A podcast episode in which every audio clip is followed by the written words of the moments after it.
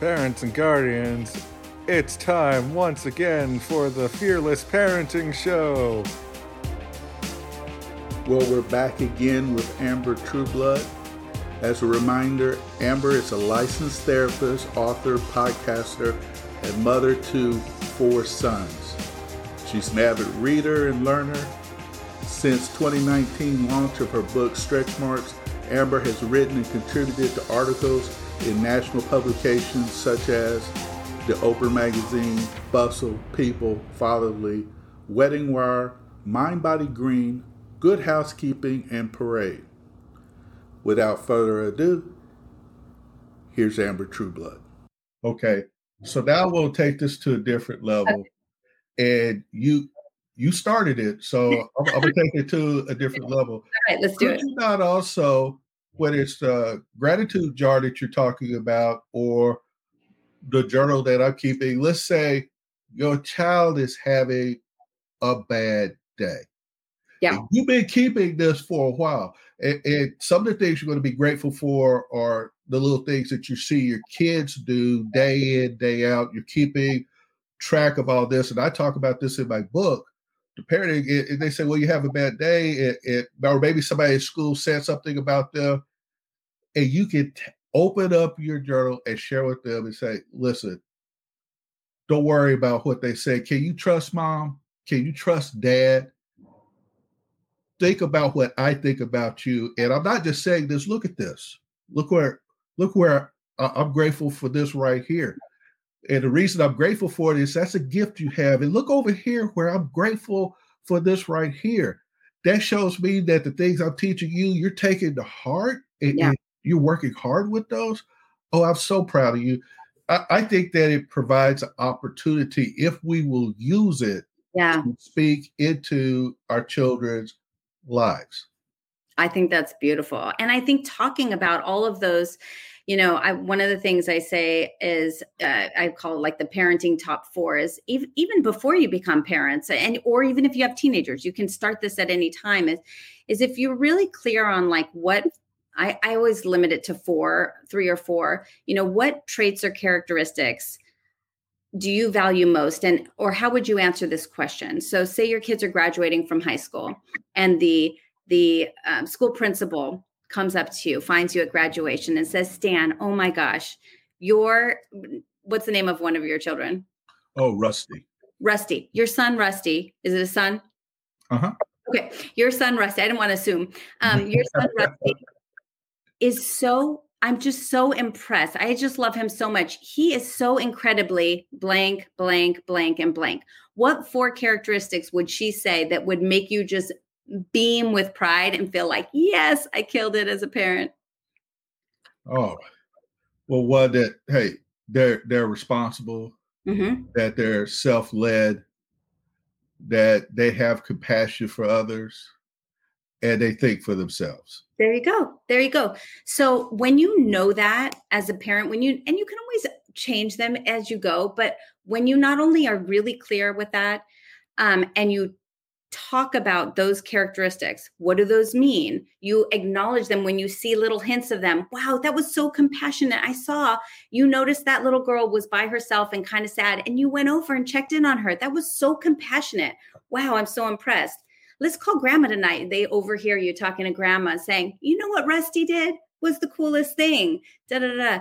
So whatever four traits that you're really that are important to you as a family to instill in your kids when you talk about it when you model it yourself you mentioned this before when you encourage it when you brag on it. And then also you can use that for discipline. When you see them doing something that's not compassionate in your book you say wow you know that's just not how we roll in this mm. family. We're a compassionate missed the mark right there. Missed Yeah. opportunity. Exactly, exactly. So let's talk about that. What would have been a more compassionate way to deal with that situation, do you think? You know, and then you can talk about it and you learn that you that's a teaching moment, right? So to me having that as a guidepost, it also helps because man, you're going to have so much influence from other people. Well, what do you mean your kid's not doing five different sports and 12 different lessons? Isn't that important to you? You know, it what do you mean your kid's not you're not going away to a 4 week camp every every summer? Like how, you know, or every because everybody has their different values, right? But it's right, sometimes right.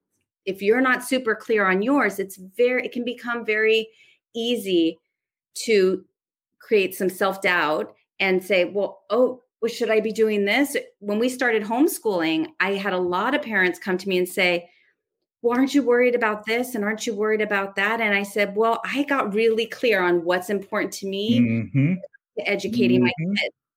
And and not that I might I'm going to be like closed off to future input or ideas, but man, I have clarity and because I have clarity, I have confidence.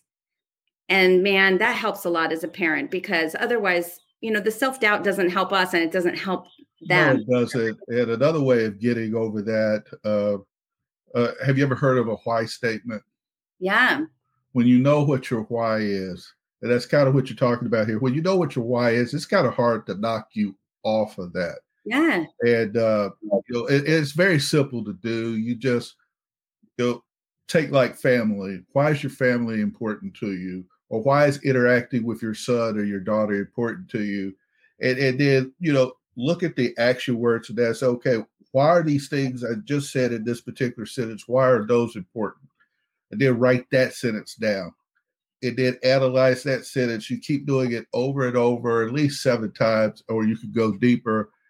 And now you know why that's important to you. And I love what you said. Other people may have this that's important to them, and, and others have these things that are important to them.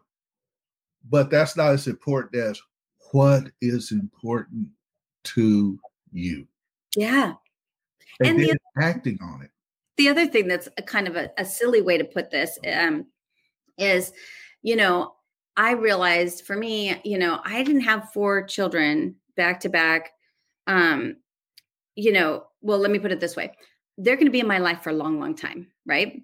And in my house for a, almost a couple decades, and then you know, I would love to hang out with them for, you know, often and do vacations together and take trips and and be with their families for the next 60 years. So if I raise a bunch of kids who are disrespectful, rude, boring, you know, um, irresponsible, uh, dependent, you know, all of these things, that's going to be a bummer for me. I'm not going to want to hang out with them.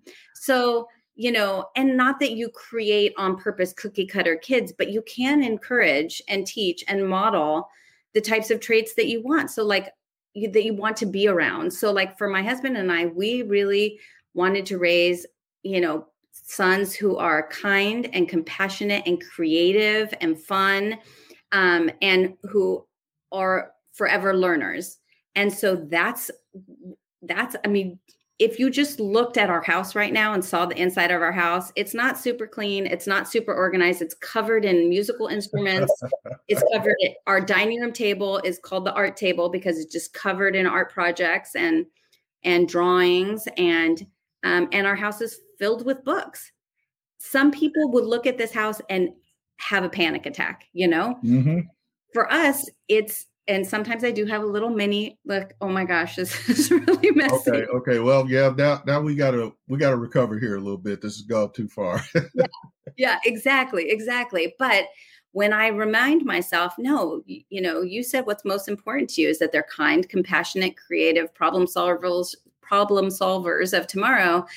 Man, okay, I feel good about that. I think we're we're on we're on the right path. You know, we're on that path. So I feel. Well, I'm gonna tell. I'm an audience. I'm gonna tell on her because she's not just saying this. You know, before we um, started doing this uh, interview, she was telling me about an event that happened today where there were some monarch butterflies that her neighbor let her know that they were uh, coming out of their cocoons and she took the opportunity to take her boys over there there was a learning experience that she could speak into their lives. So she's just not saying these things all right, she's actually living them. When you actually live them the way you interact with people you'll see it. You'll hear it. And amber i heard it today when you were telling me about those boys. Yeah. Yeah it's it's true. But and i think it's it also doesn't feel like work because the things that you choose are things that are in essence important to you. And so if they are, then you want to go see the monarch butterflies as well. And you want to hear, you know, your your children reading and loving books and loving learning and and watching them go out of their way to do something compassionate and kind for someone else. And it really does bring you bring you joy and a lot of um yeah joy. I mean it, it really is special. Yes and, and you got to have that joy because when you have joy you know it, it's not really work. A lot of people yeah. uh, they they go into work every day and they're just existing. They're just trying to make it through that eight to ten hour time period and, and get back to the house as fast as they can. But if you love what you do and i I always encourage people to say, hey, if what you're doing uh, employment wise, you don't love, you you probably ought to find something else mm-hmm. to uh, get involved in. But when it comes to your kids, understand God gave you those kids with a purpose. You wouldn't have got them if you didn't have these skills to be able to use it. And what you're doing is you're taking the skills that were given to you, your husband taking the skills that were given to him, and you're applying those in your child's life. And I bet you that's part of the reason why you have such joy. Yeah, I, th- I think you're right. I think you're right. I, I call it alignment. And I, I, think that, you know, busyness and overwhelm, um, I talk about a lot with my clients because – there's i think a misunderstanding that I, I, love being busy. I love having a lot of stuff to do. I love it. I'm a little bit of like i call it an uh, achievement junkie. Um and uh but when it's not aligned with what's most important to you mm-hmm. um what you value that's when it takes your energy away. That's when it's depleting and exhausting and overwhelming. When all of your work or your tasks or your responsibilities are totally aligned with what you with what's really important to you, then it doesn't feel like work. In fact, you wish you had more time because you want to spend more time doing it. Am I right? Oh yeah, it's a benefit to you. And, and yeah. we should ask ourselves are the things that we're doing, whether it's in your home and workplace, what benefit is this bringing me? What benefit is it bringing those I serve? What benefit is it bringing me as a parent by interacting with my kids? What benefit is it bringing to my children? Yeah. I, I, I feel like I have to take one caveat because I personally I, I went through many years where I felt I was so in the weeds, just keeping everybody safe and alive, um, and and also not sleeping. You know, not really sleeping well for years. Um, and it was depleting. It was it was exhausting even though i knew why i was keeping them alive and i wanted them to be fed and i wanted them to be safe it was very depleting. And what i didn't realize then is um, or took me a few years to realize is that if i had added just one thing maybe twice a week into my life that was exactly what you meant just purely to give me joy and at the time, the first thing I found was a dance class. I had loved to dance before and I hadn't danced for 25 years. Um, and I went back and I said, this is a priority. I'm going to, I'm going to go two times a week and I'm going to go to this dance class. And it brought me so much joy. And I didn't, I thought I would have to wait years and years and years until my whole life had changed and everything was open and the kids were in school. I didn't realize how just adding one thing that really fueled me from the inside um, could make such a huge difference in the joy. I was able to be less frustrated making dinner for the 800th time, you know, and, and the routine. for the 800th time. yeah, because I I'm not good I, I love change. I love constant. I love change. I love different things. So the idea of doing the same thing every single day, and then it just starts over like an etch a sketch, right? It just you do all this work, you draw this beautiful painting every day, you keep everybody fed and safe and healthy and entertained, and you teach them stuff. And then at night, it just gets shaken up, and then you guys start over and reset. Like, oh my gosh, yeah. So I didn't like that. I I didn't feel like I was progressing.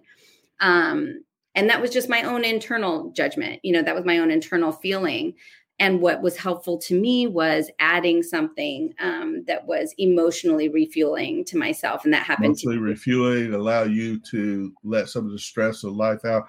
Now my wife her outlet's a little bit different than yours. Yours is dance she's into crossfit.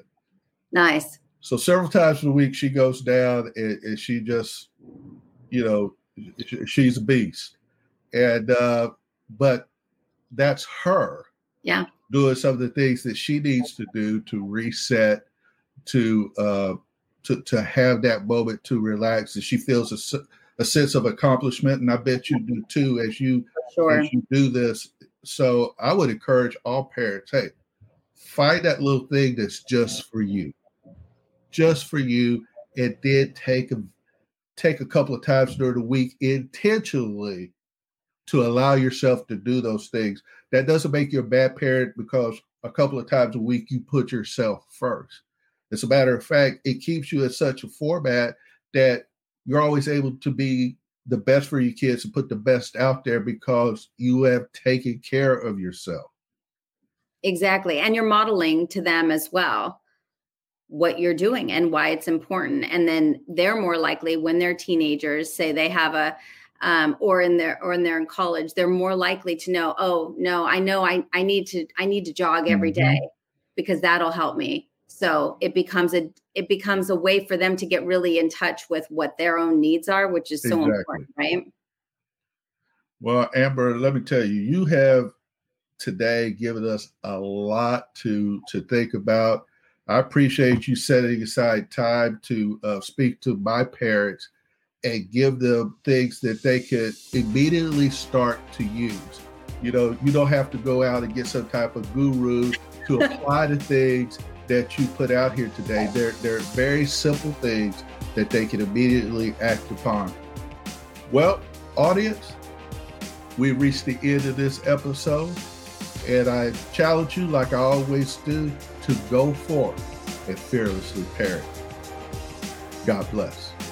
In the podcast description, you will find a link to Amber's book, Stretch Marks, as well as a link to her parenting courses.